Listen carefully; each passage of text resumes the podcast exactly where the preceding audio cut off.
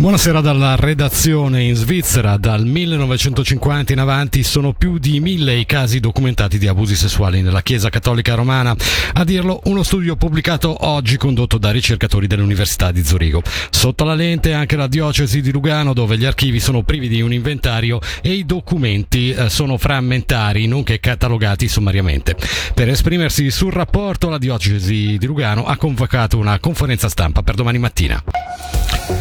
Un atto di accusa e due decreti d'accusa per abuso di autorità e vie di fatto li ha emanati il procuratore generale Andrea Pagani contro tre agenti della Polizia Comunale di Chiasso in riferimento al fermo lo scorso 26 gennaio di un cittadino algerino e alle percosse denunciate.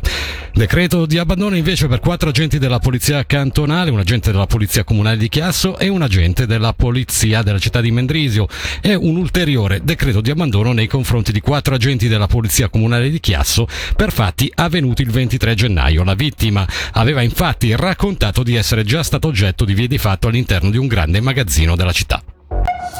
Voltiamo pagina, il sindaco di Mendrisio Samuele Cavadini si ricandiderà alle prossime elezioni comunali di aprile 2024. Insieme al municipale Samuel Maffi ha dato la sua disponibilità sciogliendo le riserve davanti all'Assemblea Generale Ordinaria della sezione Momò del PLR. Andiamo al Gottardo, la soletta intermedia danneggiata del tunnel stradale è stata demolita e rimossa la scorsa notte. Lo comunica oggi l'ufficio federale delle strade secondo cui si prevede ancora che la galleria possa essere riaperta al traffico questa settimana. E rimaniamo in tema, l'Associazione Svizzera dei Trasportatori Stradali ha inviato al Ministro dei Trasporti Albert Rösti alcune proposte per il problema del traffico sull'asse, nord-sud acuito dalla chiusura del tunnel stradale del Gottardo. Fra queste anche il permesso alla circolazione dei camion con rimorchio sul passo. Su questo punto in particolare però la sezione ticinese di Astag puntualizza che tale soluzione può essere accettata solo se strettamente temporanea.